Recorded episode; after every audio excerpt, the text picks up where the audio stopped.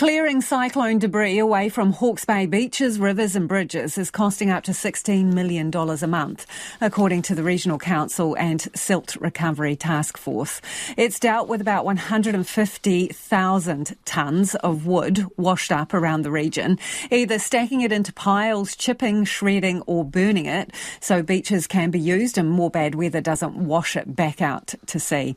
But the budget is about to run dry and the problem is a long way from being solved with an initial deadline of May 2024 for clean-up completion. Well, joining us now is the task force lead, Darren de Klerk. Kia ora, Darren. Kia ora, Lisa. Thanks for having me. Hey, first off, what did the weekend weather do in terms of the problems you're facing?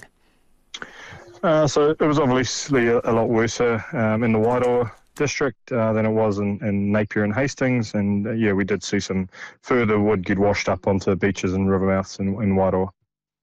Can you give us a bit of perspective about how much more work there is to do with this?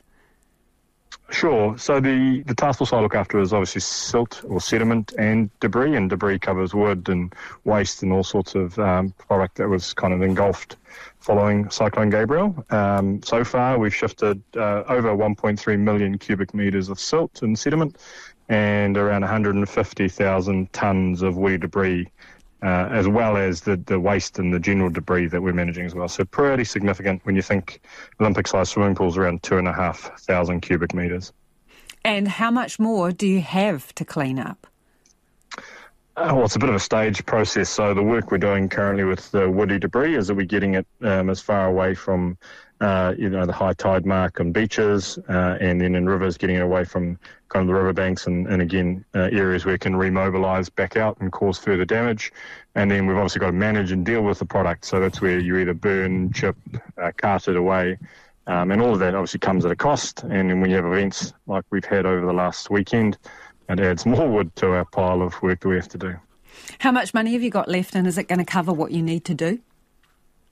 Uh, it, it, certainly won't, no. Um, and that's part of the adv- advocacy work that we've been doing uh, for some time now. We were allocated, and really grateful for it, 70.6 uh, in May from the government, and we've had two $10 million instalments since then. Um, and that's dealing with all of the silt and cedar debris, uh, debris work. And then we've also had a, a, what they call a woody debris fund looking at upper catchment wood, and that's uh, administered through MPI. So two allotments of funds, but uh, certainly not enough to get the job done properly. How much are you going to need? Do you know? Well, our estimates today, um, we think another 60 million to get through this the remaining jobs of silt and debris. So almost um, the same again, Darren. Almost yeah, the same yeah. again. Yeah, well, when we when we ran the numbers back in March in the early days, um, we estimated around 200 million to to uh, yeah make a meaningful impact. I guess we're never going to pick it all up. We've got to realise that um, some of it's going to have to stay on land, and how do we manage that with with landowners is a big part of what we're doing. And the thing is, what if it just keeps coming back? You spend all that money, and the problem doesn't go away. Yeah, well, absolutely, that's a risk. Um, you know, there's a risk for every every event that we have while we're working through the recovery process, um, and that's something you know our teams are acutely aware of, and, and obviously brings a lot of anxiety to community in general. Um, but it, yeah, it's, it's, obviously how do we get the focus for us is how do we help landowners get land back to some production? How do we get uh, safety back into our community so they can use beaches? How do we minimise the risk of remobilising the material so it doesn't damage other infrastructure? And um, yeah a lot of things to think about. In terms of the silt, are there any nasties in that? Uh, pleasingly to date, you know, we've done thousands of tests, so we test approximately every 500 cubic metres of the silt that we manage, and uh, apart from some localised uh, results, uh, the, for the most part, no, we haven't. It hasn't been elevated. So I'm wondering about summer because your neck of the woods, people like to go there, enjoy the beaches all the way up to mm. Mahia, a lot of camping. Uh, is it in any condition for that this year? Uh, well, uh, we were making headway and we'd um, done a fair bit of work in, in Mahia, Taylor's Bay, and Opoutama, um, and a few other beaches. Unfortunately, this weekend, I understand, has brought a, another big uh, load of material onto Mahia, so that'll add to the workload that we're working through. Um, yeah, plenty of the other beaches we've made good inroads, but it's it's certainly a long road um, of recovery. Obviously, the other thing with the drier weather, and although we haven't seen it yet, but the El Nino that's forecast is, is obviously will bring dust risk as well, and that's something we're acutely aware of too. Okay, so inroads to recovery. um, are you telling people to come and visit those areas? Can you still swim at Mahia? Will you have it cleaned up by Christmas?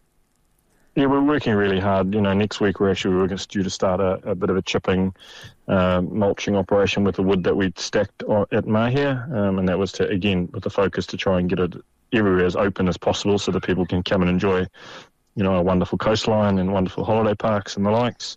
Um, but yeah, it, we obviously get setbacks with what we've seen over the weekend, but we'll continue to work hard.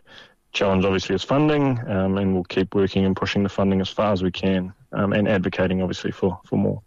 So no guarantees those beaches will be clear by Christmas. Uh, we can no, no, concrete guarantee, but we'll try yeah. our utmost uh, to get them open. Have you started conversations with the new government yet about your ongoing funding?